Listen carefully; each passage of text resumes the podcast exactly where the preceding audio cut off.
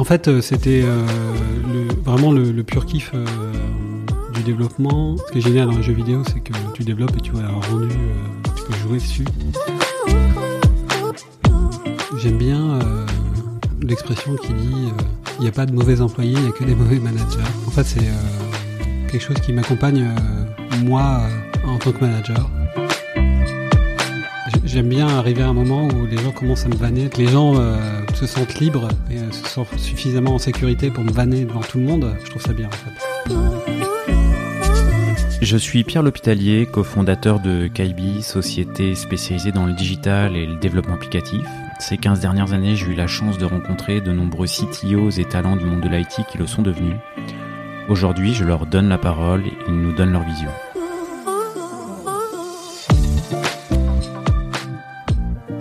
Aujourd'hui, le programme Byte Dance, on va parler de, de pas mal de questions que, que peuvent se poser les CTO, euh, make or buy, euh, maturité des organisations, comment négocier sa roadmap, surtout quand elle est définie avant son arrivée. Euh, pour parler de toutes ces questions et sans doute bien d'autres, je suis avec euh, Thomas Nanceau, qui est CTO de iPay. Bonjour Thomas. Bonjour Pierre, Je, bah merci d'avoir accepté l'invitation. je t'en prie, merci euh, de m'avoir invité. Je, c'est avec plaisir quand je t'avais quand je t'avais euh, proposé euh, d'enregistrer, euh, je t'avais dit tiens je passe à Nantes euh, euh, prochainement et euh, parce que tu, tu tu es basé principalement à Nantes. Oui, Et au final on enregistre à à Paris, à Paris exactement, dans les locaux parisiens euh, de iPay. de iPay. Euh, Thomas, avant d'aborder euh, les questions, euh, euh, voilà que j'ai bah, évoquées euh, en introduction. Est-ce qu'il y a euh, trois moments euh, euh, forts de ta carrière, trois tournants, trois, grands moments que tu voudrais partager avec nous? Écoute, je pense le premier, ça a été le fait de d'avoir quitté une première fois voyagesncf.com en 2005 euh, pour monter un studio de jeux vidéo avec un copain.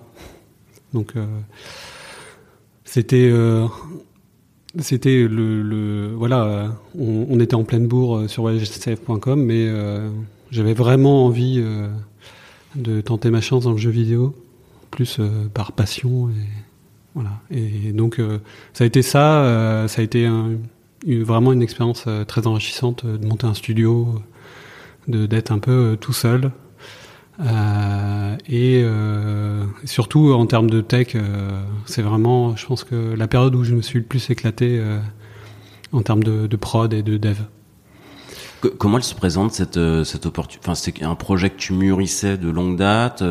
C'est venu un peu comme ça d'un coup d'un seul. C'est venu, en, fait, quand je suis arrivé à Paris, j'ai vite retrouvé des, des anciens potes de promo, des anciens potes d'école, et puis euh, avec euh, l'un d'eux, en fait, on s'est retrouvés toutes les semaines euh, à faire des, des soirées euh, jeux vidéo chez l'un ou chez l'autre. Et lui, il bossait dans un studio de jeux vidéo, et à un moment, on s'est dit, tiens, on se montrait pas un, projet ensemble. Et voilà, c'est venu comme ça, et on s'est lancé. Et ça a tenu trois ans et demi, quatre ans avant que le stress du secteur, euh, le fait que euh, les euh, travailler avec des éditeurs, avec des requins, c'est l'enfer. Ça nous a, ça a cassé en fait le binôme et j'ai décidé de, de retourner à la SNCF. Voilà. Ça, c'est le, le stress a cassé le binôme. Ouais, en fait, on a eu des, des grosses périodes de stress financière où on avait engagé pas mal d'argent, pas mal de moyens en fait, et on n'était pas payé. Donc voilà.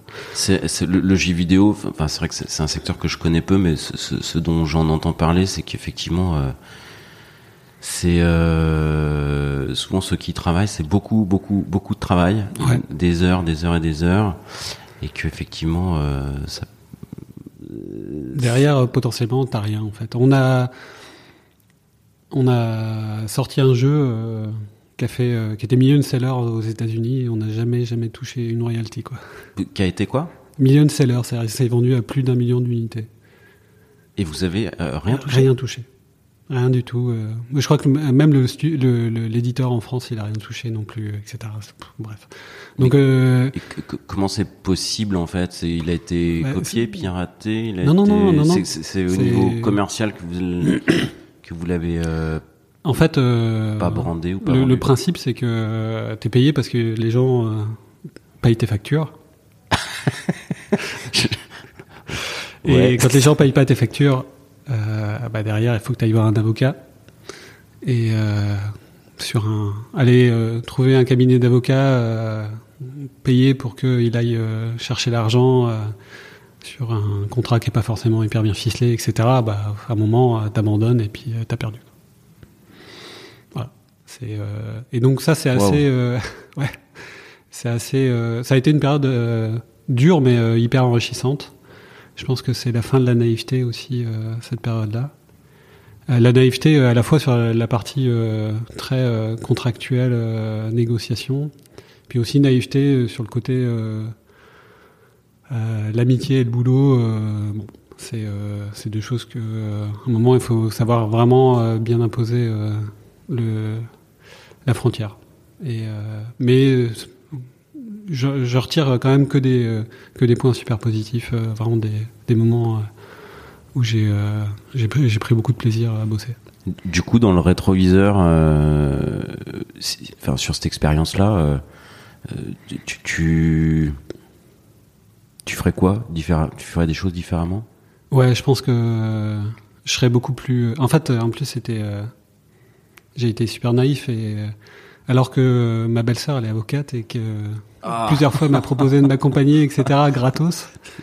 Euh, j'ai jamais insisté auprès de mon, euh, mon cofondateur, qui lui considérait que si on venait avec des avocats, en fait, euh, les gens, ils allaient pas vouloir bosser avec nous parce qu'ils allaient nous voir comme des chieurs, etc. Que ça se faisait pas dans le milieu. Et en fait, j'aurais dû insister comme un, comme un lourdeau, plutôt que de, de, de, de subir a posteriori. Quoi. Donc, du coup, clairement, le, le, le facteur clé pour vous, c'est l'admin, le juridique, Ouais.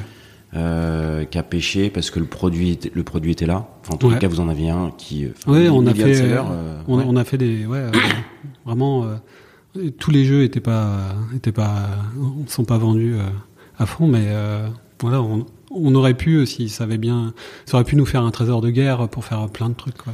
Euh, C'était quoi le, le ou les jeux, du coup? Ah, c'était un jeu, euh, je sais pas si tu te souviens Nintendo, tu sais, ça fait un carton sur DS euh, dans les années- début des années 2000. Et donc là, c'était un peu le même principe avec un petit nourrisson. Voilà. Et donc c'était un jeu pour les petites filles. C'était tout mignon. Et euh, vous avez lancé plusieurs, plusieurs idées, vous avez poké plusieurs trucs, vous avez testé. Non, ça c'était vraiment un- la commande. euh, Alors, la commande dans le sens où on a quand même construit le truc avec l'éditeur, mais c'était euh, un, un- un sujet de un peu de commande avec un éditeur euh, lyonnais. D'accord, ok. C'était pas vous qui étiez créateur. Si, si, on a fait toute la partie design, etc. Après, on l'a con- conçu avec eux, mais dans le, la partie euh, pure création, c'était quand même euh, vraiment euh, à l'origine tous les tous les mécanismes de design, tout- toute la partie construction du jeu, ça a été fait en interne dans le studio. Du coup, je rebondis sur un, un, un truc, c'est-à-dire voilà, c'est la période où techniquement, j'ai bien, j'ai bien kiffé. Euh, Bah, les problématiques techniques, les, les choses que t'en retiens, les apprentissages techniques que t'en retiens. En fait, euh, c'était euh, le, vraiment le, le pur kiff euh, du développement, dans le sens où ce qui est génial dans les jeux vidéo, c'est que tu développes et tu vois un rendu, tu peux jouer dessus. Ça, c'est quand même le, le, le, le feedback, il est, il est immédiat et en plus, il est sympa. Euh, et puis ensuite, euh, ce qui était vraiment top, c'était euh, le. J'ai beaucoup développé sur Nintendo DS. Et au bout d'un an et demi, en fait, je connaissais l'architecture par cœur. De la console, en fait, je connaissais toute l'architecture. Et je maîtrisais complètement ce que je faisais jusque dans le bas niveau. Donc ça, c'était vraiment... je trouve que à peu de moments, en fait, aujourd'hui, les stacks techno, etc., c'est hyper complexe. T'en as dans tous les sens. Pour tout maîtriser, euh, tout comprendre, toutes les subtilités, c'est quasiment impossible. Et donc, dans cette période-là, en fait, j'avais un peu cet achievement-là de savoir comprendre à quel moment tu pouvais manipuler la mémoire graphique de la console, c'était quoi le nombre de, de cycles processeurs que tu avais pour faire telle opération, etc. Donc c'était vraiment tu te sentais en maîtrise complète euh, du sujet et, euh, et moi j'adorais ça. Ok, ok, ok. C'était des jeux vidéo SAS du coup c'était euh, Non, non, c'était des jeux que tu achetais dans les magasins. ah, ok. c'était vraiment du. Le jeu vidéo. Ouais, vraiment. Ouais, c'était avant que. On est, en, quoi? On est en 2005-2006 Ouais, c'était en 2005. Ok. Et donc c'était vraiment. Et puis en plus c'était le, le, rush du master, tu sais. Et euh, à l'époque, en plus, euh, euh, c'était la on, on, avait fait des, jeux PC avant. Il y avait toujours eu la fin de, dernier debug, etc. Parce que certes, il y avait un peu de patch, mais après les trucs étaient pressés et ça sortait. Et, et là, sur Nintendo, il y avait en plus la certification. C'est-à-dire que tu envoyais ton master, il était testé par Nintendo, et puis ils le pressaient pas si ça respectait pas leurs critères. Et donc, un euh, stress, là. et donc, euh, et euh, c'était euh, donc tu avais un cahier des charges, etc. T'implémentais et et on voyait en fait les échéances arriver. Il fallait que ça sorte avant Noël, quoi. Et on voyait les échéances arriver. Et donc on envoyait le master à Nintendo. Je me souviens vers juin, etc. Et puis euh, il revenait, et puis euh, ça prenait trois semaines, et t'attendais, t'attendais, et puis ça revenait, et puis t'avais une liste de trucs. Tu corrigeais, tu renvoyais, t'attendais trois semaines, ça revenait avec encore des trucs. Puis petit à petit, en fait, euh, t'avais les contraintes de production de, bah tiens, il faut acheter des cartouches, les flasher, etc. Et donc on n'allait pas être prêt pour le Black Friday, Noël. Et finalement, euh, juste euh, la dernière semaine avant que euh, tous les plannings de prod s'effondrent, on a eu la certification. Est-ce que tu penses qu'ils donnent la certification à tout le monde une ou deux semaines avant? Non, non, je pense qu'ils sont vraiment sérieux. En tout cas, à l'époque, je les avais trouvés super sérieux et à aucun moment, en fait, je me suis dit que c'était abusé. tout le temps, c'était plus parce qu'on avait été naïf et qu'il y avait certains trucs qu'on avait mal. Remarques, des, bonnes remarques. Ok, ok, ok. Voilà. Est-ce qu'il y a ça c'était l'un des premiers tournois C'est ça. Et puis après euh, le deuxième ça a été euh, en 2010. En fait euh, après mon expérience de vidéo, je suis revenu chez voyagesnsf.com pour faire d'autres choses pour je, suis rentré, j'étais chargé d'études sur le pôle innovation, après j'ai fait la direction de projet. Et après j'ai fait responsable d'une équipe de suivi de prod. Et en fait, euh, on était tout le temps euh, dans les contraintes de. Euh, c'était l'enfer. c'était déjà en fin, 2000, fin des années 2000, donc début 2010, l'enfer pour recruter des techs, etc. Et, et donc régulièrement, en fait, on en discutait avec le directeur de l'époque, avec les autres managers sur comment on fait, etc. Et et euh, il y avait, le directeur disait, bah, il y a d'autres, euh, je connais euh, des mecs de mon réseau en fait qui montent des pôles de développement en province. Et donc, il avait dit ça, c'est resté trotté dans ma tête. Et puis à un moment, voilà, on est parents, on est à Paris dans des petits, dans des petits appartements. on a le deuxième qui arrive, on se dit, putain, ça va être l'enfer à gérer. Et avec ma, puis avec ma femme, on s'est dit, euh, bah tiens, il y a cette opportunité-là, pourquoi pas. Et en fait, il était passé euh, genre neuf mois entre le moment où euh, le directeur avait, lancé ça dans une réunion et le moment où je vais toquer à sa porte et je lui dis, ton projet de monter des équipes de dev en province, c'est quelque chose qui qui, peut, qui peut se lancer là si, si je suis motivé tu me tu m'accompagnes puis il m'a dit oui donc euh, il m'a dit vas-y. Euh, c'est, euh, je pense que c'est un, un, élément important en fait dans le développement. C'est, plus ou moins à, à, toi que, que l'initiative de oui de lancer un des équipes de dev à Nantes, un centre de service à Nantes. Ouais, ouais, ouais, c'est, c'est ça. Bon, il y a une idée, une phrase lancée dans une réu et, euh, Et après, euh, quelqu'un qui arrive avec. euh, Et après, je l'ai, je l'ai prise et euh, j'ai monté le projet. euh, j'ai passé euh, neuf mois euh, à préparer le projet et puis à aussi assurer euh, la transition sur euh, mon poste actuel. Et puis à, à constituer aussi les équipes. Je suis parti avec euh, trois euh, collègues euh, qui euh, je m'entendais très bien en fait et euh, qui ont qui avaient envie aussi de changer de vie. Et donc euh, c'est, ouais, euh, c'est- pour le coup, je connais pas mal au SNCF. C'était euh, Clément et Cyril. D'accord. Clément Tétour et Cyril Vrieux. D'accord. Et après, il y a aussi Michael Cocker qui est venu, mais dans un deuxième temps. Cyril qui travaille sur WDI. euh, Oui, qui travaillait sur WDI, ouais, ouais, exactement. Et, euh, et donc, euh, voilà. Donc, on- en fait, euh, alors, euh, quand on a lancé, euh, quand on a commencé à en discuter, euh, il y a eu plusieurs euh, localisations qui ont été proposées. Euh, historiquement, en fait, euh, le, la SNCF, euh, en début des années 2000, a- avait déjà fait le move à Nantes. Et donc, en voyagesncf.com s'est lancé. Euh, il y a eu euh, la, la DSI, la DSI voyageur en fait de la SNCF, qui a souhaité avoir de, sous leur giron en fait les équipes de test et d'intégration, donc les QA et les DevOps de l'époque.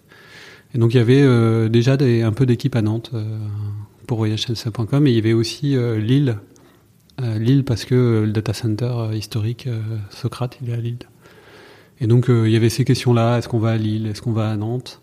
Ou est-ce qu'on va Il y avait aussi l'opportunité d'aller vers Reims parce que c'était une heure de TGV et parce que le directeur il était de là-bas et qu'il trouvait ça cool. Bon, Les, Final- cou- les coulisses de, c'est ça. du choix d'une destination. Et en fait, euh, ça a plutôt été nos conjointes qu'on choisit. et euh, clairement, euh, ça a assez vite euh, penché euh, vers vers Nantes parce que euh, voilà, on, on avait envie de se rapprocher de la mer, de la Bretagne. Euh, et euh, parce que c'était quand même ce qui avait de plus sympa en termes de, de cadre de vie. Voilà, donc on a choisi Nantes. Euh, et, euh, et donc, euh, je me souviens, j'ai commencé en fait le 2 mai euh, 2012. Je suis arrivé tout seul euh, parce que les, autres arrivaient progressivement dans les mois qui, qui suivent. Et puis j'avais commencé à faire des, des allers-retours, à commencer à recruter, etc. C'était un peu l'âge d'or du recrutement parce que on arrivait dans un où il y a un écosystème où il y avait déjà quand même pas mal d'IT, mais un peu l'IT à la papa, euh, les grosses banques, euh, les, les, les grosses équipes pour les ministères, euh, pour la poste, pour les assurances, etc. Et donc vraiment des, des centres de services en mode usine où l'aspect tech c'était pas ce qui était plus prioritaire. Et donc nous on venait et on avait quand même monté le on s'était euh, dit on a on a envie de monter une équipe pour euh, faire des trucs euh, qui nous ressemblent en termes de process et de pratique euh, de dev. C'était vraiment ça, on s'était avec Cyril et Clément, on s'était euh, regroupés tous ensemble pour euh, parce qu'on avait la même vision de ce qu'on avait envie de faire et envie d'apporter en fait la SNCF. Et donc euh, on a recruté comme ça sur ce sur ces paradigmes là de euh, très sur euh, le fait euh, de couvrir un périmètre large, pas seulement, seulement développement, mais automatiser les tests, automatiser le déploiement.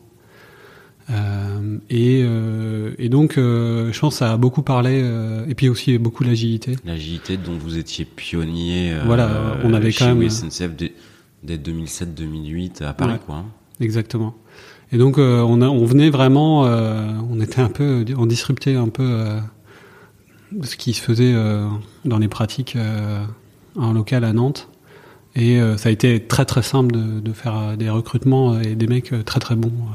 Et du, du coup, l'objectif, euh, l'objectif, toi, c'était monter un centre de compétences euh, à Nantes. Ouais. Mais les projets qui étaient associés, il y avait des projets identifiés? En fait, euh, on est C'était euh, euh, bon, voilà, on va développer une partie du site oui, une partie de, de du moteur de réservation euh, en délocalisé à Nantes et avoir des, des équipes qui sont euh, sur les mêmes produits, mais pas- développés à Paris et à Nantes.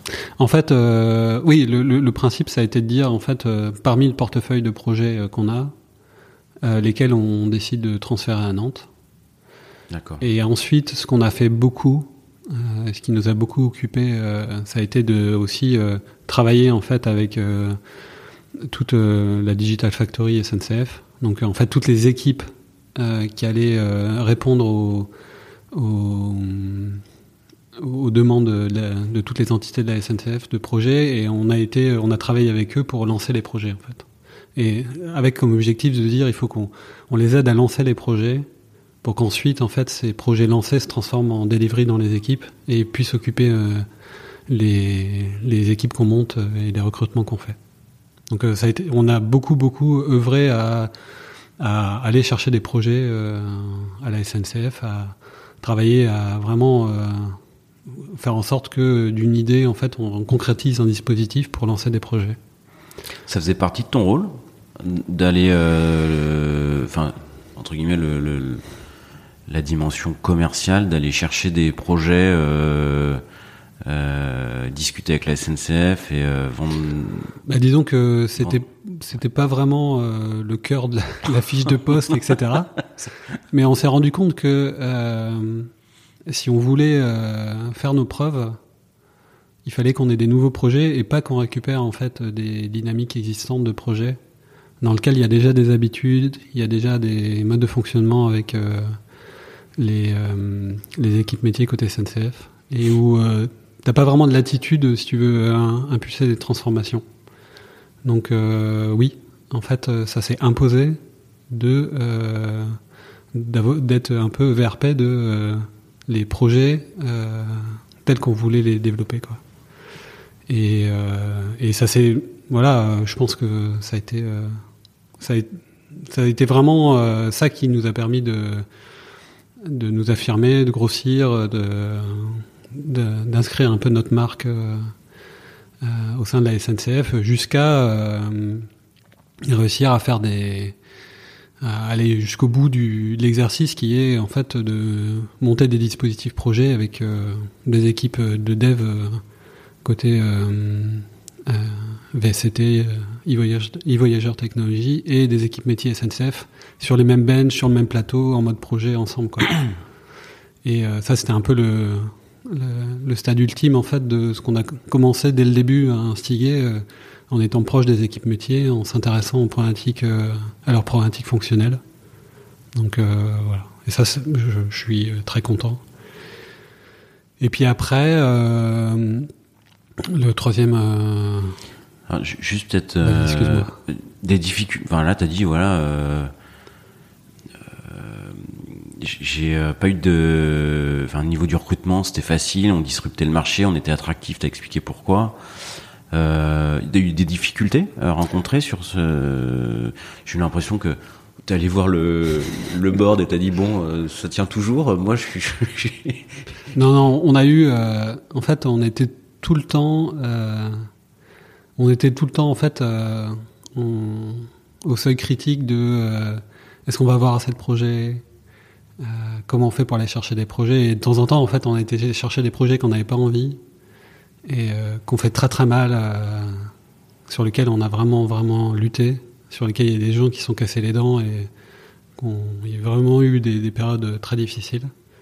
Parce qu'il fallait occuper, euh, voilà. Mais quelque part, ces difficultés-là, ça nous a permis aussi de grandir, de s'affirmer sur certains aspects, puis de, confirmer que, voilà, il y avait une, on, a- on savait faire une certaine euh, façon des projets tech et si c'était, ça correspondait pas à, à ça, en fait, on se plantait et qu'il fallait pas qu'on y aille. Et, voilà.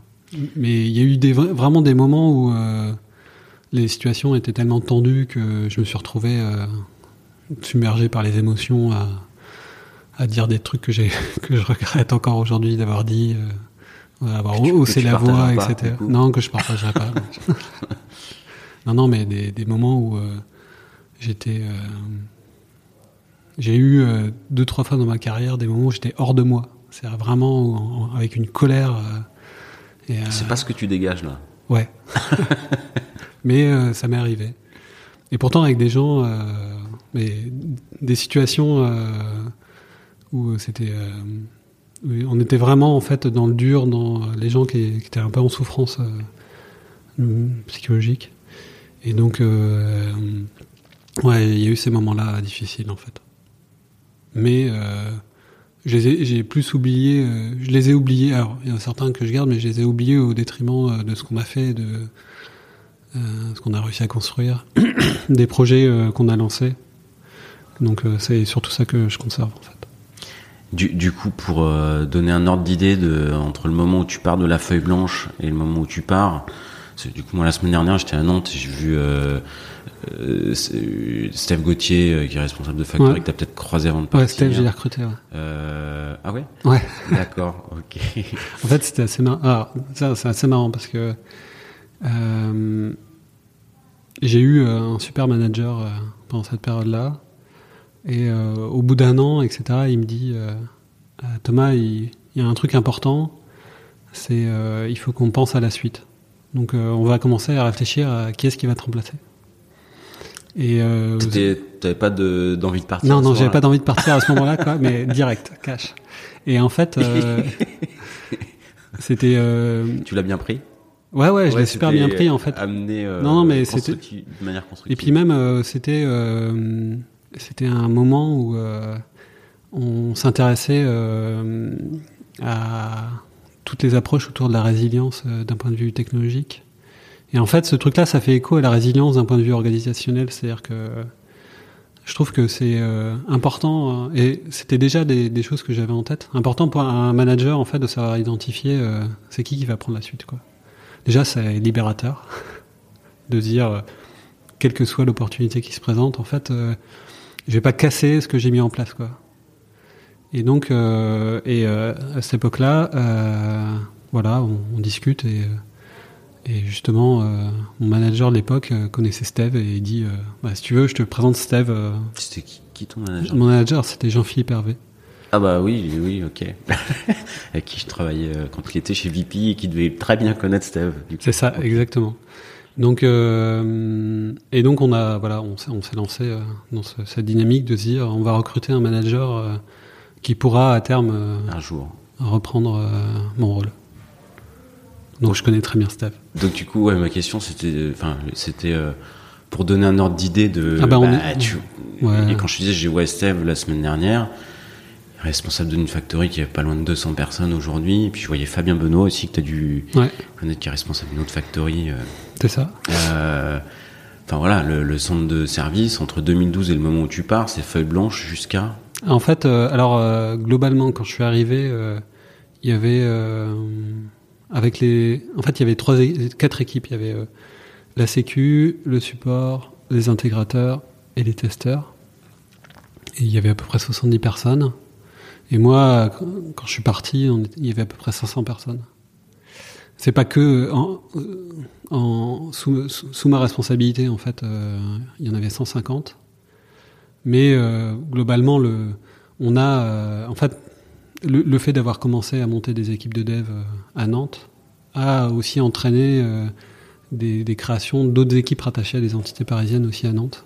Et euh, aussi l'augmentation de, des fonctions test, support, intégration. Quoi. Alors depuis, ça a pas mal évolué parce que là où il y avait des forts silos quand on est arrivé, ça s'est beaucoup plus intégré. Et, il y a eu des factories en fait qui, qui étaient composées de toutes les, tous les types de profils en fait tech. Mais ouais, quand euh, je suis parti, il y avait à peu près 500 personnes. Et en, de 0 à 500 euh, Alors, c'était pas de 0 à 500, mais c'était de 70 à 500. Bah, ça a été euh, des centaines, des centaines de recrutements. recrutés tout le temps, tout le temps, tout le temps. Et puis, euh, on était aussi... Moi, j'ai fait des, trois fois des déménagements de fou, quoi. C'est euh, trouver des nouveaux locaux. Ah, tu étais responsable des bah, locaux euh, également. Euh... J'étais euh, j'étais site manager, ouais. en fait, j'étais j'étais globalement le, le la, la, personne du comité de direction qui était présent, qui était qui était présent à Nantes. Donc en fait, quand il y avait des sujets de déménagement, on venait moi en disant ouais, faut que tu gères, etc. Tout ça, on n'a plus de place. Et le prestataire pour le et voilà. non non, quand même pas jusque là. Mais par contre, j'ai fait les, les gros projets trouver les, les locaux, la migration, les locations, les, les travaux s'il y en a à prévoir, des choses comme ça. En fait, euh, j'étais surtout sur la partie, euh, voilà, il fallait qu'il y ait quelqu'un sur place qui, euh, qui, euh, qui approuvent et qui disent on va on y va comme ça, qui deal avec la SNCF, avec la SNCF parce que la SNCF a un patrimoine immobilier de fou et se dire qu'une filiale prend des, une nouvelle lac alors que la SNCF a plein de bâtiments qu'ils doivent occuper, c'était un peu galère. Il y a besoin de faire un peu de politique aussi. Quoi.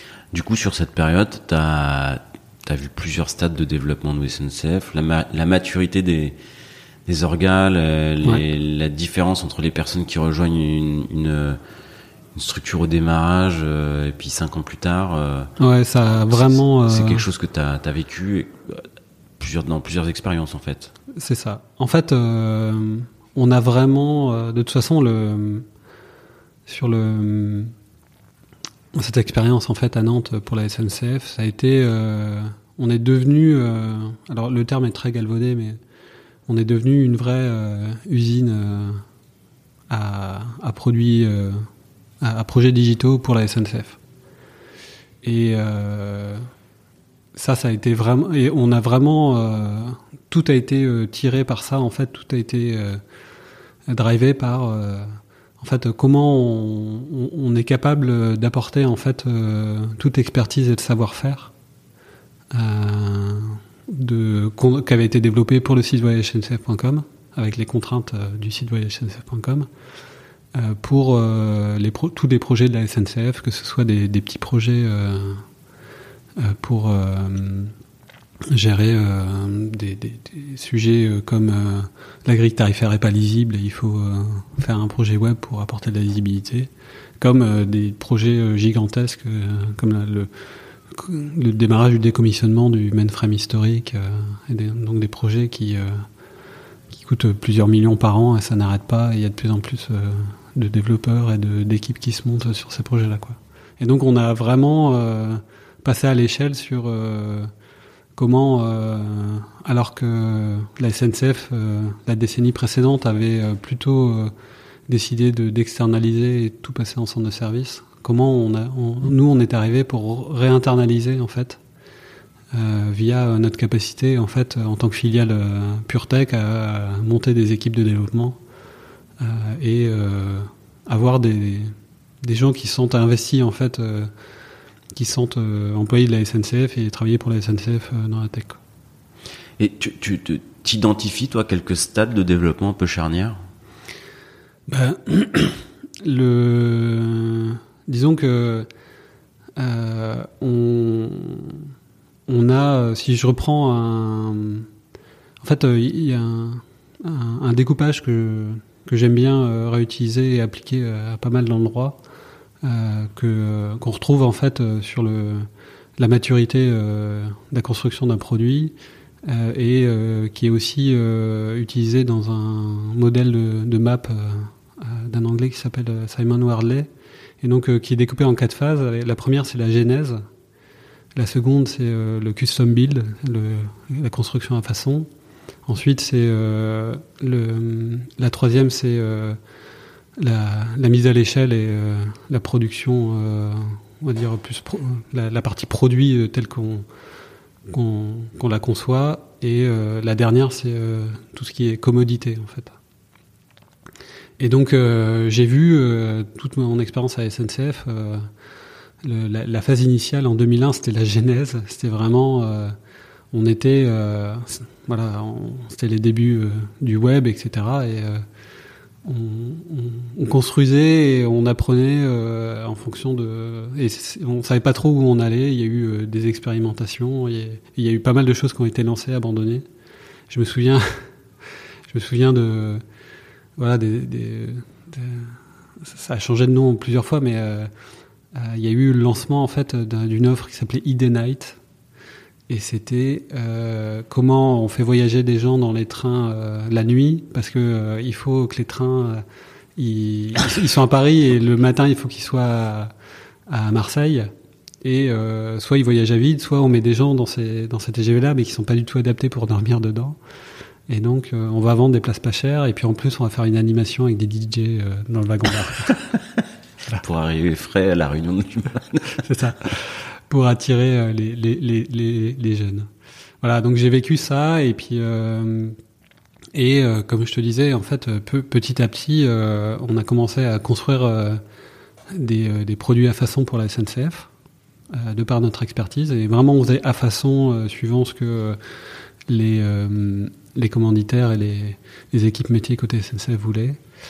Et euh, dans la, la, la, phase des années 2010, en fait, on est vraiment rentré dans un mode où euh, euh, il fallait, en fait, pour bosser avec nous, il fallait euh, accepter le cadre et accepter euh, le, les, les, process et les pratiques en fait que nous on considérait comme fondamentales pour faire des projets IT. Et il y a eu certaines fois où si les les responsables euh, des entités euh, métiers SNCF euh, voulaient pas accepter ça, en fait, on ne faisait pas le projet avec eux. Et donc, mais et, voilà, on et après, je pense que la phase commodité n'arrivera jamais parce que le projet, quelque part, il y a toujours, si peut-être dans, mais je crois même pas en fait, peut-être que les IA feront des projets de manière automatique, mais ça, je crois pas du tout. voilà. Et euh, bah en tout cas, euh, j'ai vu ces différentes étapes-là. Euh, et j'aime bien en fait ce modèle-là en fait euh, en quatre étapes qu'on retrouve un peu partout. J'utilise par exemple quand je fais des, des conférences sur le, le, cloud, quand on me demande de faire un, un peu une un, un meet-up sur le cloud, je réutilise ça pour expliquer où est-ce qu'on en est en fait l'infrastructure euh, et euh, pour expliquer qu'aujourd'hui, je, veux, je veux bien effectivement une explication ouais. avec le pont que tu fais avec le, les clouds. Ouais. En fait, euh, vraiment, c'est euh, quand je dans mon deck euh, que je réutilise régulièrement pour mes meetups, je, fais une petite frise chronologique de qu'est-ce que c'est l'infrastructure. Et le premier, c'est sur le projet Enigma. En fait, c'est construire à, façon, en fait, et dans l'expérimentation et dans je, tweak en continu en fait euh, mon infrastructure pour répondre à un besoin particulier qui était là de craquer le code de, communication des nazis. Voilà. Et puis euh, après cette étape-là, en fait, qui est l'étape vraiment de genèse, qui, euh, si on fait encore un parallèle, euh, qui est encore plus essentiel, qui était l'étape de des pionniers qui allaient conquérir les, qui qui rentrait dans la jungle, etc., pour commencer à, à découvrir, voilà. Et euh, l'étape suivante, en fait, euh, les, toutes les boîtes tech, euh, ça devait être dans les 60-70, il me semble, ont commencé en fait à se dire, ben voilà, on va, faire du à façon pour des, industries. et donc ils ont construit en fait des, des serveurs, des, des ordinateurs de l'époque à façon pour des besoins particuliers, quoi. Et euh, donc ça, c'est la deuxième étape. Et puis, euh, mais ça a coûté euh, chaque projet, c'était, tu vois, c'était un projet où ils montaient de l'infrastructure pour un besoin particulier, quoi. Et uniquement un besoin métier particulier. Et donc, euh, l'étape suivante, en fait, ça a été euh, l'arrivée de, des premiers PC IBM, en fait, où globalement, là, on avait, on optimisait pour faire de la série, et on commençait à avoir un produit qui euh, qui était euh, normalisé, standardisé. On devait rentrer. Ton, en fait, tu devais t'adapter au produit, adapter tes usages par rapport au produit. Et vraiment, le, le, le, stade ultime, c'est pour moi le, le, cloud, parce que le cloud, en fait, c'est de la commodité. En fait, tu en as besoin, tu utilises. tu utilises. T'as juste le, vraiment le, le strict nécessaire, c'est une carte bleue pour pouvoir commencer à payer. Non, mais c'est vraiment ça, en fait. C'est, t'as juste besoin d'une carte bleue et tu utilises, quoi. Euh, et donc, euh, moi, c'est, un, modèle qui me va vraiment bien parce que je le rattache via euh, tout le concept du, modèle de mapping de Wardley au fait que euh, pour euh, quand tu modélises en fait ton business, il faut, c'est hyper important euh, de, euh, de mettre les efforts et d'investir euh, le temps que tu et les ressources que tu as d'abord sur euh, les, les éléments qui sont dans les premières étapes, euh, la genèse et le produit à façon quoi.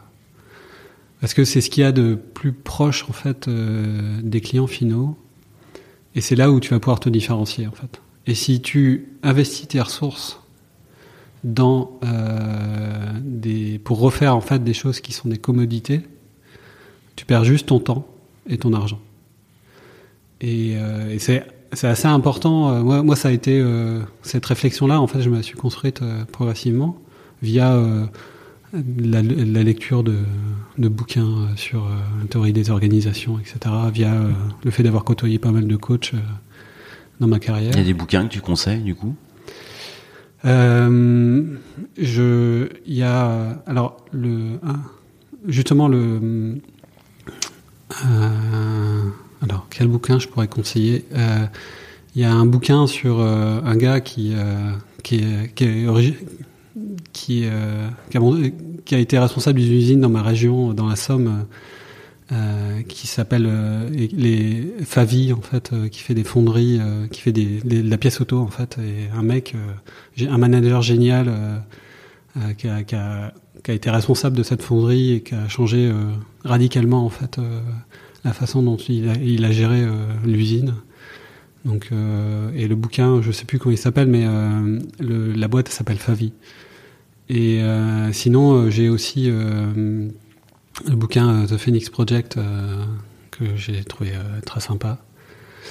Et après, j'en ai d'autres plus sur la partie psychologique, pas, psychologique, mais tous les sujets, si un peu sur les sujets psycho, sur le petit manuel, comment il s'appelle? C'est un manuel de manipulation pour les honnêtes gens. voilà. Mais tout, euh, tout un programme. tout un programme. voilà. Je- je- J'en ai. euh, je- Il faudrait que j'aurais dû préparer euh, une liste parce Bah, que je retiens pas forcément. Tu m'enverras en référence. je t'enverrai en référence. Ouais. Mais en tout cas, il y a eu des rencontres avec des coachs, des lectures. et ça a été beaucoup ça qui a permis de construire en fait ma réflexion C'est d'un point de c'est vue une global. réflexion, on est complètement dans le make or buy là du coup. Ouais. On est complètement dans le make or buy et c'est assez intéressant parce que euh, je pense que aujourd'hui, euh, voilà, je suis membre du comité de direction d'AIP, donc euh, je contribue à la stratégie globale d'AIP et je considère qu'un des éléments euh, au cœur de mes responsabilités euh, dans cette construction de la stratégie, c'est euh, de faire en sorte que le, les investissements qu'on fait et les investissements c'est euh, des achats en fait euh, externes comme euh, on peut acheter de la pub on peut acheter des leads on peut acheter voilà.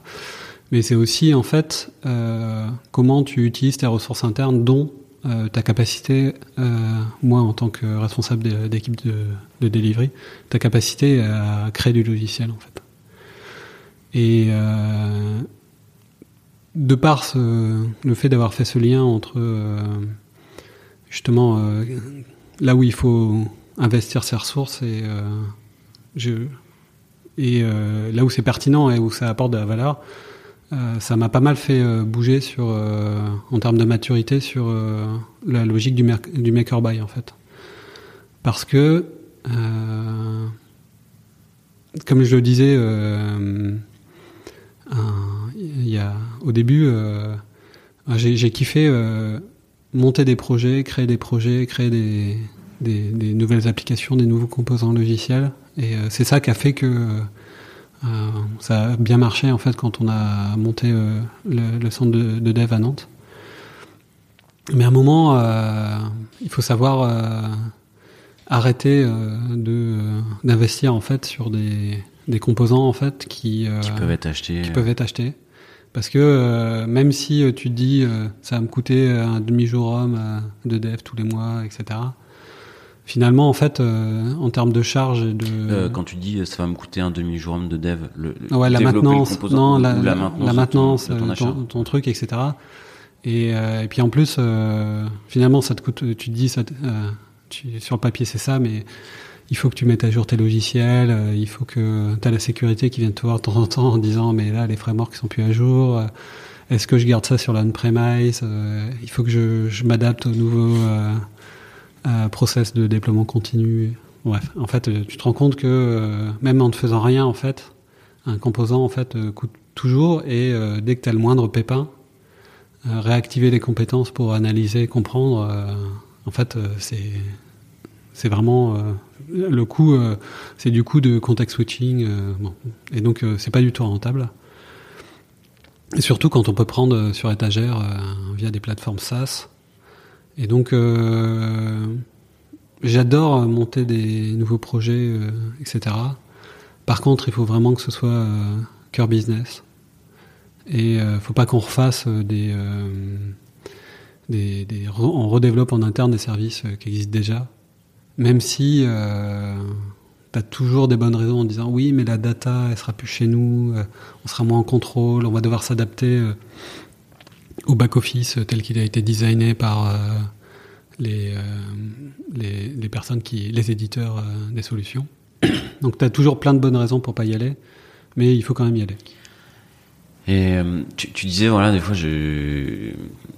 Alors, tu, disais, euh, quand tu développes à façon, euh, tu développes un truc qui est complètement designé pour tes usages, mais quand tu achètes, tu dois t'adapter à un cadre qui est pas le tien, tu dois faire le sacrifice de certains usages. Ouais. Est-ce que des fois, ces dernières années où tu as fait le choix d'acheter, t'as pas eu des mauvaises surprises euh, derrière en te disant ah bah j'ai acheté un truc, il fait pas tout ce que je veux et puis il faut quand même qu'on contourne l'outil pour l'adapter à mes besoins ou est-ce que ça fait partie de ta position de dire non on a acheté c'est nous qui nous adaptons? Bah, en fait euh, alors le, sujet c'est que je pense qu'il y a un problème fondamental euh, en France c'est que on n'aime pas en fait, on n'aime pas changer pour s'adapter euh, à ce que l'éditeur euh, propose euh, dans sa solution, alors que c'est un expert du sujet et qui va vouloir et que il y a il y a plein de product managers, de designers en fait qui ont pensé la solution, etc. Donc oui, j'ai eu des difficultés pour faire en sorte que les les équipes évoluent et s'adaptent euh, aux solutions qu'on a prises. Donc, euh, il y a eu des difficultés et, euh, et je pense qu'il y en aura. En fait, il faut accepter le fait que c'est des changements et que chaque changement doit être accompagné. Maintenant, aujourd'hui, je considère que y a des éléments qui, avant, par volonté d'économie, on faisait, on, on, retirait, mais qui sont hyper importantes. C'est le fait de former les gens et de, d'être accompagné par les éditeurs sur des formations même payantes pour former les utilisateurs en fait à l'utilisation de l'outil parce que je pense que euh, une des grosses problématiques c'est que et on, c'est qu'on veut aller vite. Et donc euh, on intègre l'outil et puis on s'occupe pas trop du, de l'accompagnement des, utilisateurs en métier en fait. Euh, parce qu'on n'a pas le temps et parce qu'on n'est pas non plus expert euh, des solutions qu'on achète. Et en fait, euh, ce qui est dommage, c'est qu'il faut juste euh, dealer au début avec les avec les éditeurs un lot de formation et puis ensuite eux ils font leur formation et tout de suite c'est plus simple en fait pour les gens qui gèrent les opérations de comprendre comment le back office marche et d'adapter leur process par rapport à ça quoi. Donc euh, ça c'est un point, hein. en fait, euh, vraiment c'est quelque chose que je comprends plus, que j'y fais de plus en plus attention, euh, d'aller jusqu'au bout en fait de l'exercice et pas uniquement de dire je prends le produit sur étagère, je l'intègre et puis advienne que pourra. C'est marrant parce que c'est une question que je me suis posée moi hier avec mon CRM. en me faisant auditer par enfin une proposition de mon CRM qui auditait mes pratiques qui me présente un peu les nouveautés. Je me suis dit, mais ah, c'est pas mal, c'est bien, on fait pas comme ça. Ah tiens, là, on a contourné l'outil. Euh, ah, mais il y avait un truc qui existait pour faire mieux. Euh, Exactement. Et la problématique derrière, c'est euh, ok, je sens qu'on peut faire adopter l'outil par les équipes, mais est-ce qu'il vaut mieux que ce soit moi qui montre ou est-ce qu'il faut que je, je recontacte le. Ouais, je pense que. Il, vaut mieux que, je paye. Il faut que tu payes. formation. Exactement. Accompagné par quelqu'un qui sera plus pédagogique que moi sur le sujet. ouais, et puis surtout, qui va en fait, euh, le, le, principe, c'est que quand tu vois le temps que les, équipes produits passent en conception, en design, en réflexion sur euh, les usages, En fait, euh, si tu laisses jamais l'opportunité à ces personnes-là de s'exprimer pour venir t'accompagner, te dire comment ils ont construit leurs produits, pourquoi ils ont fait tel choix, ben, en fait, tu perds une grosse partie de la puissance des solutions que tu utilises en fait. Et, d'ailleurs, je me dis, je suis vraiment dans ce mode-là de fonctionnement aussi pour la partie cloud, c'est-à-dire que pour moi, c'est une hérésie de pas euh, dans un en, priorité regarder ce que euh, le produit propose en service manager. C'est vraiment euh, partir dans le cloud sans avoir essayer de au maximum d'utiliser service manager. C'est voilà, c'est une, une hérésie. On va juste payer plus, on va juste alimenter une machine à frustration parce que ça c'est plus cher et ça répond pas exactement à la façon dont on le faisait, mais en fait, euh, c'est juste qu'il faut savoir abandonner euh, euh, ces anciennes pratiques pour se coller au maximum à ce que le, la plateforme propose. Quoi. Du coup, là, tu, tu, me tends peut-être une perche pour parce que là, du, coup, qui dit service manager, ce que propose le logiciel pour service manager, ça, ça optimise un peu les coûts. Ouais. Euh, la thématique de, de l'optimisation justement des, coûts, euh, euh, des process, d'un soft. Alors, c'est une thématique qui, qui... oui, c'est une thématique que j'aime bien, qui, qui, a été un fil rouge en fait dans, dans, dans, mes expériences parce que j'ai vraiment commencé à adresser le sujet quand on a à l'époque de voyagesncf.com elle fait d'être dans dans un système où euh, on a une croissance à, deux chiffres, euh, voire à trois chiffres tous les ans en termes de, de volume de transactions, et donc euh, les problématiques des performances c'est toujours hyper important. et même dans le jeu vidéo en fait. Dans le jeu vidéo, t'as tout le temps les problématiques de performance parce qu'il faut pas que ça rame, il faut que ce soit agréable en termes d'expérience joueur. Et des choses que que j'ai appris à cette époque-là, c'est que euh, il faut pas euh, rentrer dans un dans une logique de euh, j'optimise tout le temps, parce que euh, alors en fait quand tu lis la littérature et quand tu lis euh, les articles qui, qui, parlent du lean, de tout ce que les Japonais ont réussi à faire sur l'optimisation de la production dans le milieu de l'automobile, de pièce à pièce, etc. Tu, tout est génial en fait. Ils ont vraiment été jusqu'au bout euh, de l'optimisation et euh, de l'efficience euh, des, chaînes de production et de l'organisation globale de l'usine. Donc c'est vraiment, c'est hyper intéressant et ça fait envie en fait. Hein. Tu te dis mais si on réussit à être à ce niveau-là, mais en fait on fait, on reste sur dans un contexte euh, où c'est pas du pur industriel, où c'est encore pas mal d'artisanat. Et donc, euh, si tu passes ton temps à optimiser, en fait, euh, tu crames ton énergie alors que euh, euh, il y a un moment où tu as besoin d'être plutôt dans, des, dans des réflexions très créatives, très où tu diverges en fait, où, euh, euh, et euh, si tu t'essayes de faire de la création et de l'optimisation en même temps, en fait, tu vas, tu vas potentiellement déjà, tu vas passer beaucoup de temps à, sortir quelque chose qui va pas trouver son marché et que tu vas foutre à la poubelle, quoi. Donc le temps d'optimisation, tu vas juste, ça va juste avoir été du, du cash qui a été brûlé, mais pour rien du tout. Et euh, dans le jeu vidéo, c'est vraiment ça. C'est-à-dire que, bon, il faut faire gaffe à ce que de temps en temps, quand tu as des trucs énormes, en fait, tu les fixes. Mais c'est vraiment quand ça devient énorme que tu les fixes. Puis ensuite, à la fin euh, du cycle de développement, euh, tu as deux, trois semaines où, tu vas optimiser et euh, tu vas regarder les trucs les plus... Le, jeu sera quasiment euh, finalisé. Tu auras tous les assets, etc et euh, tu vas passer ton temps à faire que de l'optimisation. Et euh, en fait, ce, ce paradigme-là, euh, j'utilise aussi euh, sur le, dans la partie euh, migration sur le cloud. Pourquoi? Parce que quand alors la migration sur le cloud, j'ai commencé à en discuter à la SNCF bah, quasiment, ça devait être 2012-2013.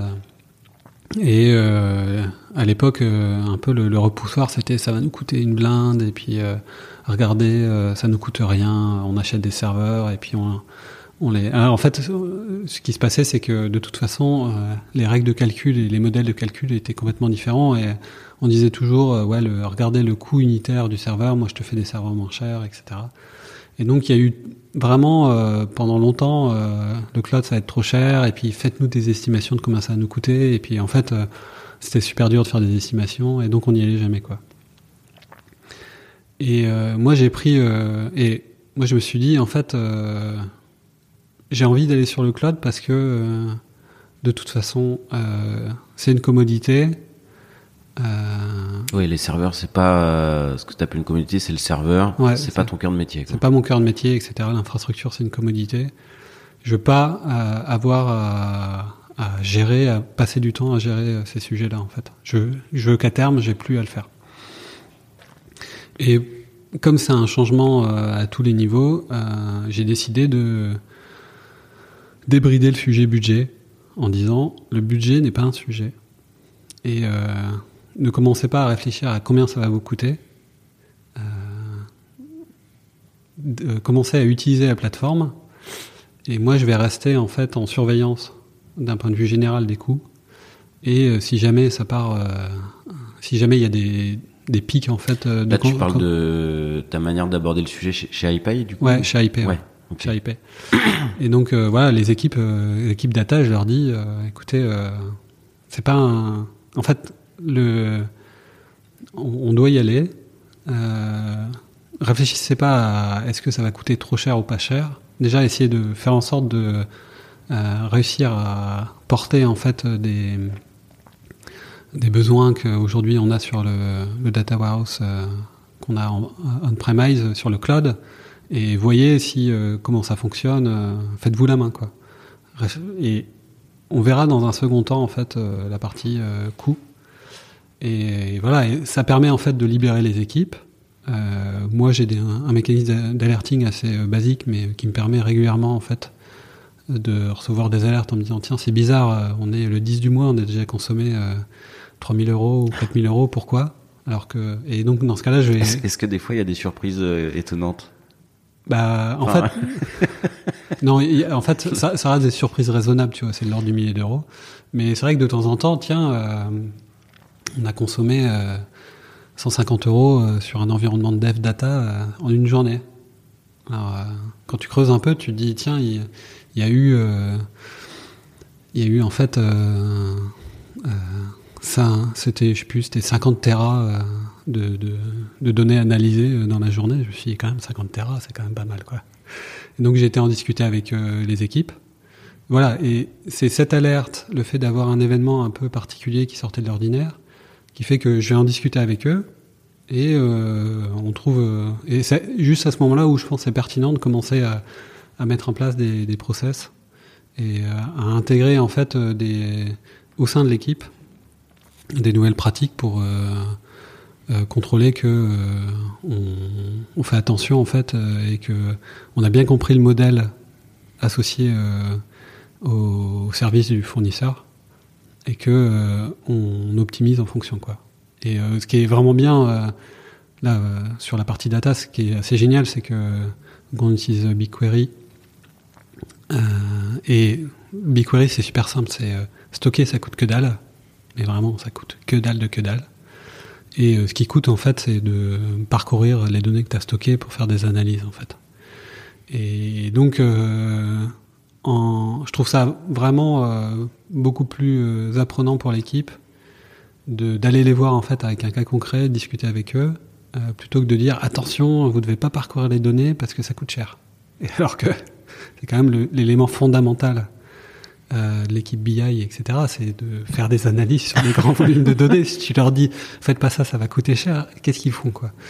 Et, voilà. Et donc, bon, et, donc vraiment pour moi, aujourd'hui, euh, c'est tellement compliqué de faire l'immigration sur le cloud que je veux surtout pas que le, les éléments coûts soient une barrière.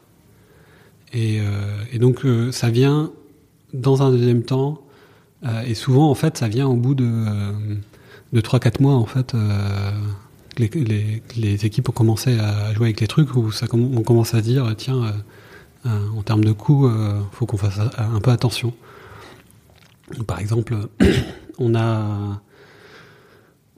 a eu euh, en fait avec le on a beaucoup poussé euh, pour l'automatisation des euh, des déploiements, le, build continu, etc. Et au final, en fait, quand tu lances un build à chaque à commit quasiment, tes, tes bécanes qui servent à faire le, build continu, en fait, elles ont besoin d'un dimensionnement de ouf pour euh, absorber la charge de juste euh, la partie euh, construction continue du logiciel. Et donc début, bah, juste au moment du Covid, début 2020 en fait, on a lancé un sujet pour utiliser en fait Kubernetes pour avoir en fait des ressources à la demande pour exécuter tous les jobs d'intégration continue, de déploiement continu. Et, et en fait, ça a pris à peu près euh, 5 mois le temps que ça commence à bien se déployer dans toutes les équipes, que toutes les équipes fassent leur migration euh, et commencent à intégrer euh, le, le, cluster Kubernetes pour tout leur build de GitLab. Et, et là, voilà, et là, ça commençait à peser en termes d'équations économiques. Et j'ai commencé à discuter avec les gars en disant comment on fait pour optimiser sans que j'ai pas envie que vous, vous ça dégrade votre expérience non plus. Je pense que c'est important. Euh, pour moi, c'est fondamental que vous puissiez euh, euh, jamais vous jamais être limité en fait en termes de de build. et mais par contre, comment on fait pour optimiser Et donc on a on est rentré dans un petit cycle d'optimisation, ce qui nous a permis de gagner 20-30% en fait des coûts. et donc voilà, c'est c'est important pour moi d'optimiser d'optimiser au bon moment, pas tout le temps mais euh, voilà, régulièrement, euh, sans et surtout euh, de de se dire que mettre en, valeur le service par rapport à, ce que ça nous à ce que ça nous coûte quoi. Et ce qui est vraiment bien en fait, je trouve qu'il y a un, élément positif de l'évolution vers les plateformes SaaS et vers le fait que l'infrastructure soit de la commodité, c'est que tu euh, es vraiment en maîtrise de euh, ce que tu payes et l'usage que tu as en fait. De vraiment le les plateformes ça c'est euh, j'ai de plus en plus d'utilisateurs donc je paye à l'utilisateur mais c'est cohérent avec mon business et je suis content de lâcher un peu plus parce que de toute façon c'est vraiment si je paye plus c'est que je ouais c'est que je fais plus de business etc et ça change radicalement par rapport au modèle de licence historique que je connaissais avec Oracle où euh, tu payais des fortunes euh, sans aucun, euh, juste avec la puissance des CPU, etc. Si tu besoin de plus de puissance parce que tu voulais faire d'autres choses, bah, tu payais et bon, c'était, les modèles étaient beaucoup moins vertueux. Voilà. On a basculé hein, tout, tout, doucement, sans, sans le ni vu ni connu vers iPay du coup hein, sur la manière dont tu, tu certaines des problématiques que, que tu euh, que adresses chez, chez iPay notamment l'optimisation migration cloud et autres. Mais du coup euh, iPay c'est quoi c'est quoi c'était quoi quand tu rentres euh, et vers où euh, vers où le, la société va quel stage où en êtes-vous? Ok large question. Large question dis donc. En fait alors je suis euh, quand j'ai quitté SNCF, j'ai fait une petite euh, expérience dans une pure start-up et euh, qui ça s'est pas bien conclu. Donc alors mon objectif quand je suis un des objectifs en termes de carrière quand je suis parti de la SNCF, c'était je voulais avoir un poste où j'embrassais toute la partie tech alors que en fait à la SNCF, j'étais très concentré sur la partie delivery, donc dev. Et donc là, je voulais embrasser euh, aussi euh, la partie prod pour pouvoir en fait euh, adresser la stratégie d'un point de vue global en fait. Parce que j'avais trop subi des, les contraintes des silos historiques entre les devs et la prod et quelque part en fait je, je considère que ton SI ressemble à ton organisation. Et si tu as des silos dans ton organisation, en fait, tu as des silos dans ton récit. Et donc, euh, j'avais vraiment, euh, quelque part, euh, en termes de, de, carrière, je voulais vraiment me confronter au fait de dire je, je, je suis CTO et donc j'ai une vision d'ensemble du dev à la prod. Du coup, tu as, as, organisé le. Tu n'as pas de silo? En fait, je, je fais, si, j'ai quand même des, des responsables sous moi en fait, qui sont en charge du management d'équipe, euh, soit engineering, soit euh, infrastructure. Mais je fais en sorte, en termes de posture, d'essayer de d'avoir une, une, une, cohérence globale et de que la stratégie en fait soit une stratégie globale tous les pas la stratégie. Tous les silos sont sur un bateau. C'est ça. non, mais surtout, euh, je, ma stratégie technique, je la, j'en fais pas une déclinaison pour euh, l'infrastructure, une déclinaison pour l'engineering. Pour moi, c'est la même chose et euh, c'est un tout, un ensemble qui doit être cohérent en fait. Après, en termes d'implémentation, ça va s'implémenter différent parce que les rôles sont différents. Mais ma volonté, c'est vraiment de me dire, je veux que la, la, stratégie prenne les, les, les, l'agilité et euh, l'automatisation embrasse euh, l'ensemble du périmètre du dev à la prod. Voilà. Et donc euh, j'ai eu cette opportunité-là euh, de quand voilà de IP proposer rechercher en fait un CTO avec ce cette dimension en fait que je recherchais. IP avait des équipes de dev à Nantes et était sur un business qui est super intéressant, qui est le business du paiement, qui est comment en fait tu tu t'optimises la dernière étape du parcours de vente. Et ça, je trouvais ça vraiment. Avant que je rentre chez IP, je me rendais pas compte de la complexité et de la valeur que ça pouvait apporter, d'optimiser en fait ce, cette dernière étape du taux de transformation, qui est un peu le graal du e-commerce, de dire comment je vais réussir à transformer en fait euh, et à conclure une vente. Et euh, on se rend pas compte que euh, il y a quand même, ça se joue à entre 5 et 15 en fait en termes de taux, taux de succès si tu fais bien ton boulot ou pas bien ton boulot au paiement.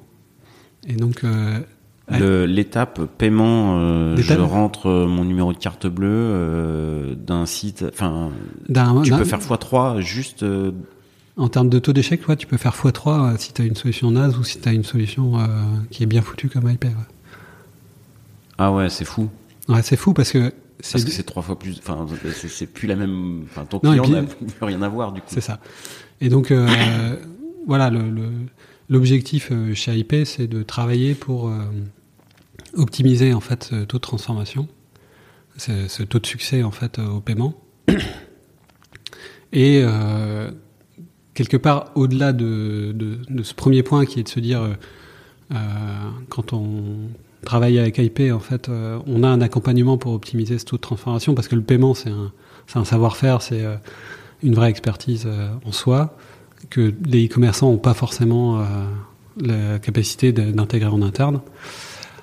on est aussi dans une dynamique où on propose une offre packagée avec euh, la possibilité en fait de euh, donc euh, tu optimises taux de transformation en ayant accès à de multiples moyens de paiement. Et le fait d'accéder à de multiples moyens de paiement, potentiellement, ça complexifie derrière la comptabilité et la finance pour les e-commerçants. C'est-à-dire récupérer des flux venant de PayPal, du 3 fois sans frais au nez, de, des cartes American Express, etc. Bon, ça peut être compliqué en fait. Et donc nous, on, propose aussi un, mécanisme d'abstraction et on, encaisse euh, les fonds pour euh, les e-commerçants et on les reverse de manière standard, quel que soit le moyen de paiement utilisé par le consommateur. Le client, il n'a plus qu'un flux, quoi. Il a un flux agrégé, quoi. C'est ça, exactement. Et donc on s'occupe aussi de toute la relation contractuelle avec euh, les différents partenaires de moyens de paiement et euh, tout ce qui est euh, tous les sujets, beaucoup de sujets réglementaires en fait, euh, on l'abstrait pour les marchands. Voilà, donc on, on est au service des marchands en fait, avec un, objectif premier qui est d'optimiser leur taux de transformation et le faire de manière intelligente et qui est transparente pour eux. voilà.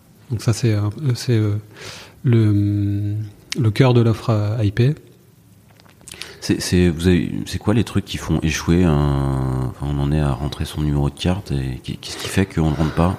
Alors euh, les trucs qui font échouer, euh, c'est euh, parce que l'UX en termes de, de, pure, expérience utilisateur web, elle est dégueulasse. Et, en fait, t'as peur. T'as peur de ah. rentrer ton numéro de carte. Ah, tu dis c'est moche, donc c'est louche. C'est ça. D'accord. Tu as aussi la résilience sur les principaux moyens de paiement, c'est-à-dire que qu'est-ce qui se passe si euh, tu as un, un time-out ou euh, une erreur technique en fait euh, avec un partenaire? Parce qu'en en fait, l'écosystème est, très, est très complet et très complexe, et donc tu peux avoir des erreurs, et donc tu mets en place des mécanismes de reprise et de et de bascule sur d'autres partenaires en cas d'incident chez un, premier partenaire. Donc tu as ça aussi qui te permet d'aller chercher euh, le succès du paiement et aussi la variété en disant euh, j'ai plus de fonds euh, j'ai exposé le fond de ma ma possibilité en termes de, paiement sur ma carte bleue et donc je propose plusieurs fois ou je propose du PayPal qui va fonctionner directement sur mon compte. D'accord. Et, et, donc c'est assez complexe et tu as pas mal de paramètres. Et donc nous, euh, notre objectif justement, c'est euh, d'adresser de manière, euh, d'adresser la partie UX, d'adresser la partie différents moyens de paiement, d'adresser la partie résilience. Voilà. Est-ce que il y a des spécificités projets, software quand on quand on bosse dans, dans le paiement? En fait, alors ça je le dis à chaque fois que je, fais des entretiens d'embauche, je dis qu'on est dans un secteur hyper réglementé. Et donc on est euh, entouré d'organismes de contrôle qui euh, nous auditent et qui euh, veulent vérifier qu'on fait pas n'importe quoi.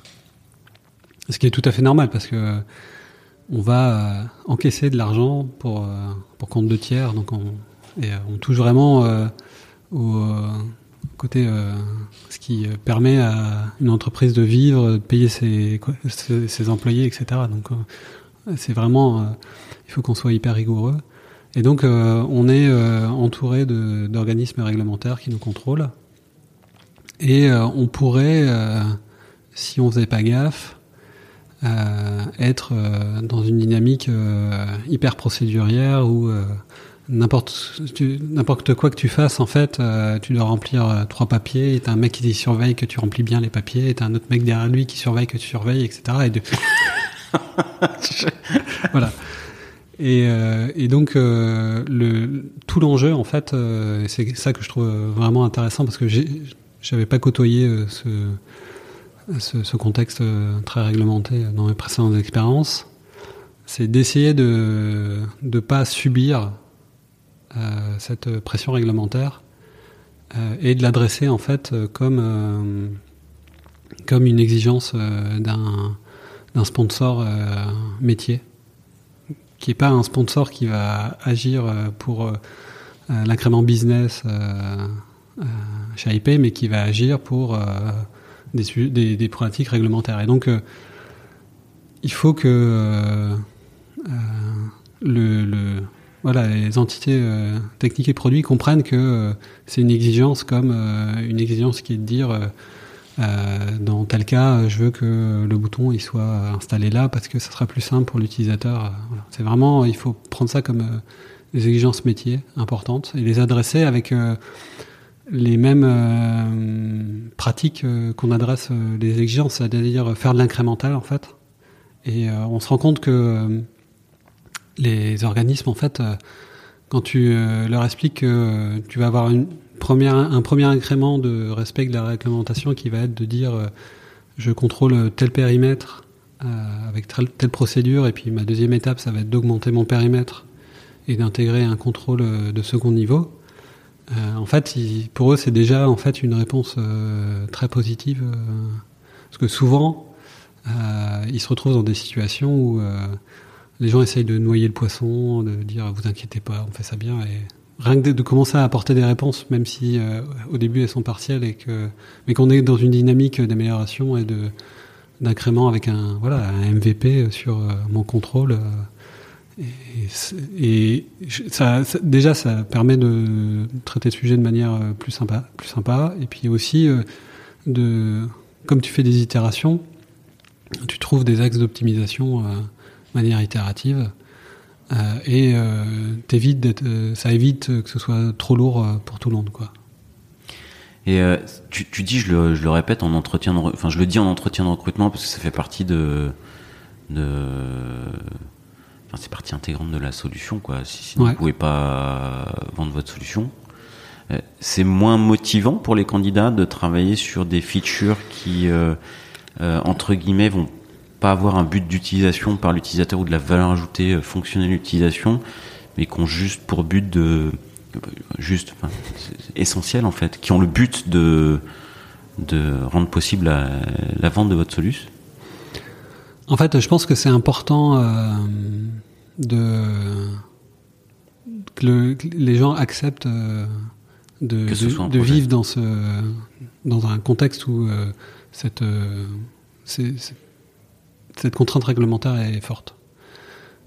parce qu'il y a, y a plein, je pense qu'il y, y a, des gens qui, euh, qui sont fondamentalement contre, qui ont des valeurs qui font que euh, ça, ça va pas leur plaire et je préfère tout de suite euh, insister là-dessus en disant c'est au, cœur de nos problématiques en fait et, et on va vous demander en fait de de, respecter certains process et puis surtout on va pas pouvoir faire du DevOps comme tout le monde raconte qu'il le fait quoi avec les devs qui ont accès à la prod, euh, bah nous, c'est pas possible en fait. Il y a des exigences réglementaires qui disent qu'il doit y avoir une ségrégation entre les personnes qui ont accès à la prod et qui font les déploiements et les, développeurs. Et donc c'est euh, inscrit euh, dans. Ah, ça impose des trucs forts, quoi. Voilà, ça impose des trucs forts. Et donc tu vas pas pouvoir faire du déploiement à la feature depuis ton poste de dev. voilà, c'est pas on, a on a ce genre de contraintes. et si tu viens pour faire ça, être libre, faire euh, ce qui te plaît, en fait, euh, bah, tu vas, tu vas être frustré, donc euh, viens pas. Ok. Deux, petites, deux petites questions sur iPay. deux petites dernières questions sur iPay. À ton arrivée, est-ce qu'il y a eu un ou plusieurs challenges que tu, tu, souhaites partager et et quels seront tes challenges de l'avenir à venir? Alors, question en une. Ouais. Alors en fait, euh, quand on est arrivé, euh, euh, donc sur le, deuxième semestre, euh, avec moi et une, grosse partie de mes moins 1 sur le deuxième semestre 2019, il y avait beaucoup de top, quasiment l'intégralité du top management tech et produits qui étaient partis sur le premier semestre. Donc il fallait, on arrivait et il fallait qu'on remette en place en fait un organe de gouvernance sur la partie tech et produits. et le premier challenge, ça a été, on, voilà, on, est arrivé et tout le monde est venu nous, nous voir d'un certain temps en disant il y a ces projets-là, vos prédécesseurs s'étaient engagés pour que ça sorte, etc. On les a vendus à nos clients et euh, ils sont en attente, euh, qu'est-ce qu'on doit leur répondre Et donc le challenge, ça a été de dire, ok, euh, déjà je, je prends connaissance du truc, ça veut dire quoi, qu'est-ce qui a été vendu, etc. Euh, au début, un peu la fleur au fusil, on, on, va y aller, on va le sortir, et puis au final, beaucoup de sujets très compliqués qui avaient été vendus, et, et pas qu'un peu en fait, plusieurs gros projets et il y avait certaines équipes en fait euh, où il y avait plus de gros sujets à sortir que de nombre de devs. Donc on était vraiment euh, dans une dynamique euh, assez dans le dur. Et un des premiers avec mon avec le, directeur produit avec lequel je travaillais en binôme. On, un des premiers chantiers en fait qu'on a mis qu'on a décidé de mettre en place c'était de construire en fait une dynamique de roadmap où, euh, dont l'objectif premier était de donner un peu de visibilité sur ce qu'on faisait. Parce qu'avant ça, en fait, euh, il n'y a pas du tout de visibilité et donc euh, première chose, c'était de se dire voilà, on fait ça, on, sait vous donner des estimations précises à trois mois, un peu moins à six mois, et puis tout ce qui va après, c'est Au dos mouillé. Au dos mouillé, exactement. Et donc, on, ça a été euh, beaucoup euh, euh, de temps passé sur euh, euh, construire cette euh, dynamique de roadmap. Et euh, pour toute la partie des engagements qui avaient été pris avant nous, bah, les sortir. Et pendant euh, beaucoup de beaucoup de temps, plus d'un an et demi, quasiment, euh, quasiment dire non à tout. Parce que euh, il- Waouh. Donc ça, c'est effectivement la négociation d'une roadmap. euh, C'est ça, parce que en fait, et c'est simplificateur de dire non, à- de d'annoncer dire non à tout, mais c'est en fait, ok, vous voulez qu'on rentre quelque chose, qu'est-ce qu'on enlève de la roadmap? Et donc, euh, ça a été quand même intéressant d'avoir ce formalisé support de roadmap pour dire, euh, bah, dans cette équipe-là, en fait, euh, qu'est-ce qu'on enlève? Et euh, de montrer la liste des sujets euh, qui sont en cours en disant, euh, bah, si vous voulez faire rentrer quelque chose en plus, il faut enlever quelque chose parce que de toute façon, on n'a pas non plus des budgets pour monter des équipes à gogo, et puis même monter une équipe, de toute façon, ça prend 3 à 6 mois. quand ça va vite. euh, Ouais, t'es pas dans une dynamique de euh, répondre à la roadmap par la croissance des équipes, quoi. Ou pas à tout prix, ou pas, de toute façon, pas en non, deux semaines. quoi. non, pas en deux semaines. non. En fait, euh, on est, euh, on est sur. euh, au- Aujourd'hui, on a une contrainte de. on a une seule. On est, on est un SaaS, donc chaque mise en production, en fait, il faut qu'elle se fasse sans régression. Et s'il y a des régressions, c'est la panique, etc. Parce que par rapport à la promesse qu'on s'est dit, que je t'ai expliqué tout à l'heure, si nous on est en, si nous on induit des régressions qui font diminuer le taux de succès, vraiment là on est, euh, on répond pas du tout euh, à la valeur première en fait euh, du service d'IP. Donc savoir bien gérer, en fait savoir avoir une régression qui est hyper robuste. sur une architecture qui est pas optimisée où on doit encore mettre beaucoup beaucoup d'efforts pour industrialiser les tests fait que euh, c'est pas en empilant des petits bonhommes en fait que tu vas aller plus vite. Ah, et vraiment parce que on, on a besoin d'abord euh, de euh, d'être meilleur sur euh, notre patrimoine de test de revoir des, des éléments fondamentaux de l'architecture avant de pouvoir scaler en fait. Et aujourd'hui c'est un peu le le, le problème et ce qui fait que ça va pas aussi vite que ce qu'on souhaiterait, c'est que en plus on a une, on a eu des, des programmes euh, euh, liés à des changements réglementaires comme euh, la, la DSP2, qui est la nouvelle euh, directive de sécurisation des paiements, qui nous a imposé en fait de faire des changements fondamentaux liés à du réglementaire dans le cœur de notre plateforme. Et donc ça, ça nous a pas permis en fait de, réfléchir à comment on modularise, comment on prépare en fait un possible scale-up en termes euh, de dispositifs de delivery. Voilà. Donc euh, oui, aujourd'hui on est très, euh, on est un peu bridé, mais voilà, c'est le, contexte qui veut ça, on l'accepte. Et on n'arrête pas de quand même travailler pour préparer le moment où on aura un peu plus de marge de manœuvre pour lancer des, des- vraiment des, des sujets de transfo qui vont nous permettre de modulariser et de pouvoir euh, euh, adresser euh, plus de sujets en même temps. Et du coup, les challenges de l'année à venir? Les challenges de l'année à venir, bah, c'est c'est justement terminé. On est sur la fin de vraiment notre phase de, de mise en place, euh, de voilà, d'implémentation en fait de la directive euh, sur la sécurisation des paiements. Et donc là, euh, on est sur une, des, des grosses phases euh, de euh, transformation d'architecture qu'on combine à de la migration sur le cloud parce que euh, quitte à faire des changements structurants, autant les faire euh, sur la cible en termes d'infrastructure. Voilà, euh, et euh, donc ça va être très tiré par euh, par ces par cette dynamique là en fait, euh, d'un point de vue pure tech en fait. euh, de alors, je vais euh, créer une équipe euh, de euh, de rockstar dédiée à la migration sur le cloud, euh, qui va agir en tant que facilitateur, accompagnateur des équipes de dev. Donc il va euh, accompagner, euh, euh, bootstrapper des, des projets accompagner des dynamiques de migration au sein des équipes. Et je pense que c'est ça qui va pas mal driver l'année prochaine d'un point de vue tech. Voilà. Et après, d'un point de vue produit, euh, on a une roadmap euh, qui, est, euh, qui est ouf. Donc vraiment, on s'ennuie pas.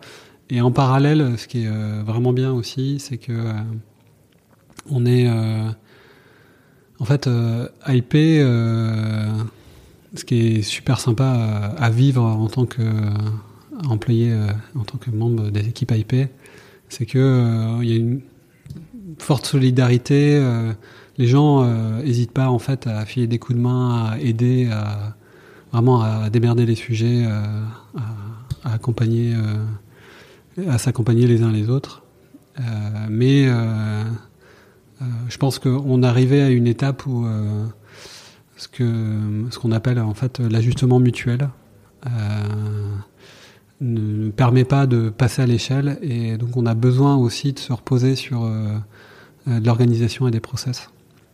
Donc on travaille aussi sur cette partie-là et euh, quelque part, euh, euh, nous d'un point de vue tech, en fait, on va être contributeur de nouveaux outils et d'adaptation en fait des outils qu'on développe pour les équipes internes pour accompagner cette transformation, cette, ce changement en termes d'organisation et de d'intégration de process un peu plus structurés.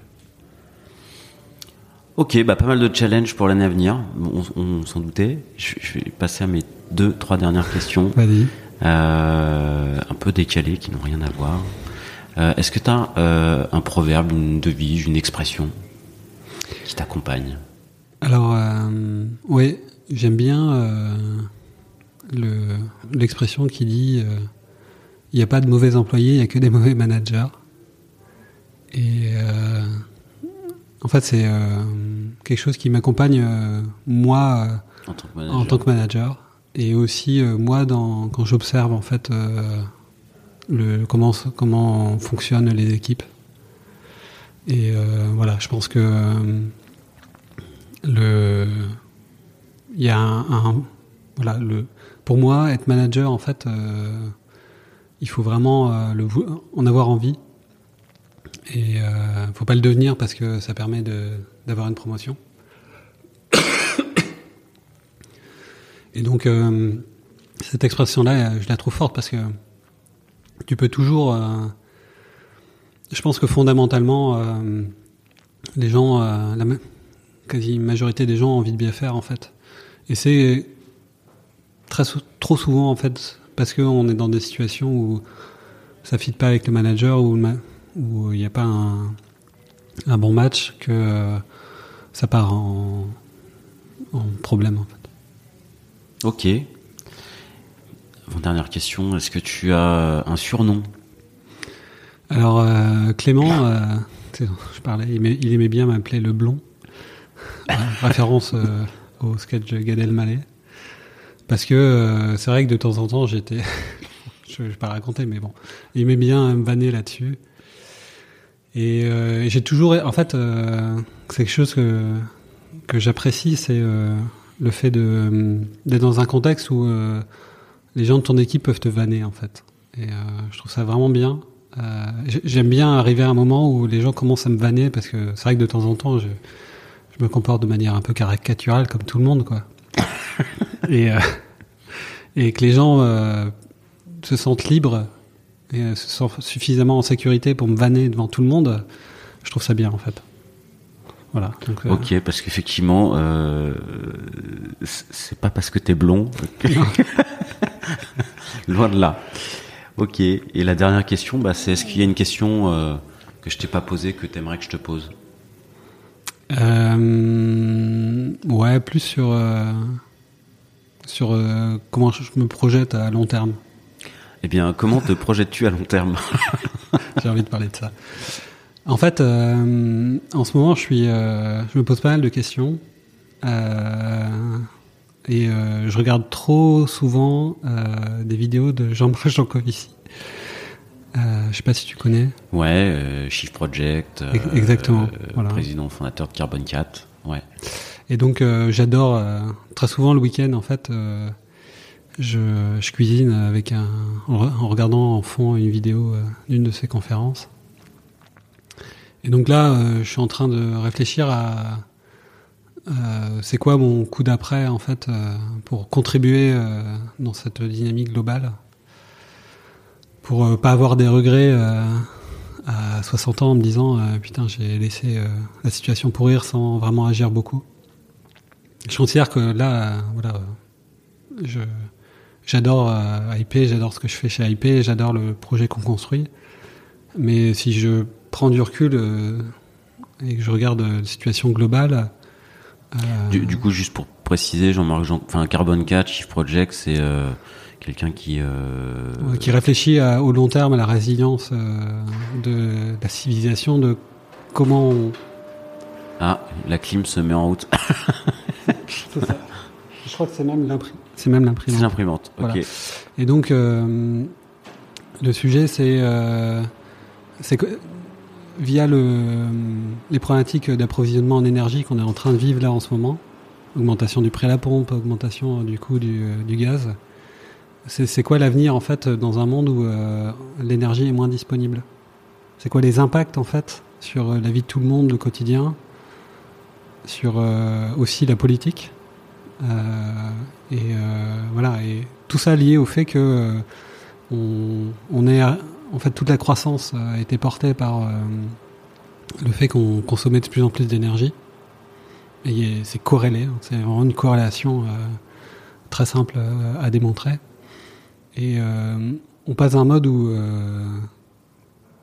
il va falloir changer complètement, comme disent les politiques, le logiciel de fonctionnement de la société au global euh, pour faire en sorte qu'on puisse vivre euh, normalement dans un monde où euh, l'énergie est de moins en moins disponible. Et donc, et comme je sais que je suis convaincu que si on fait mal le truc, ça va être des problèmes très durs comme totalitarisme, guerre, etc. Euh, je me dis qu'à un moment, il va falloir que je contribue. J'essaie de contribuer, en fait, à transformer en. Parce que le faire à mon échelle, en fait, euh, en essayant de faire attention à la façon dont je consomme, euh, ça sera. Ça va être. même si j'y crois, je pense qu'il faut faire ça. Il faut aussi pouvoir mettre à profit ses compétences pour développer des projets d'envergure qui vont avoir des changements qui vont transformer de manière fondamentale la société. Et donc ça, je me dis que euh, voilà, il va falloir que je bascule. J'ai envie d'avoir une, une, vraie expérience complète, euh, avoir été jusqu'au bout, euh, je pense, de la partie migration sur le cloud et transformation un peu chez IP. mais que quand j'aurai ce vrai, un vrai achievement à horizon, alors je sais pas, je sais pas dire, peut-être trois ans, peut-être cinq ans, je bascule, je chercherai vraiment exclusivement à travailler sur ce, ces problématiques euh, d'évolution de la société d'un point de vue global euh, pour euh, faire en sorte qu'on survive dans des conditions euh, à peu près normales, que nos enfants aient pas une vie de merde. Le, le coup d'après pas prêt. Non mais enfin, c'est des réflexions. Ouais, c'est une réflexion. J'y... Après, j'y pense. voilà, je, je, sais que je vais y aller. Je sais aussi que j'ai pas envie de laisser tout en plan. Euh, mais euh, je sais que ça va être euh, de plus en plus prégnant. Quoi. Un sujet. Ok, ok, ok. Bah merci. Je t'en prie. Bah, merci d'avoir organisé ça. Bah, C'était avec plaisir. Et puis je te, bah, je te dis à très bientôt et, et bonne chance pour tous les projets de l'année à venir et puis les suivants. Ok, merci beaucoup. Salut.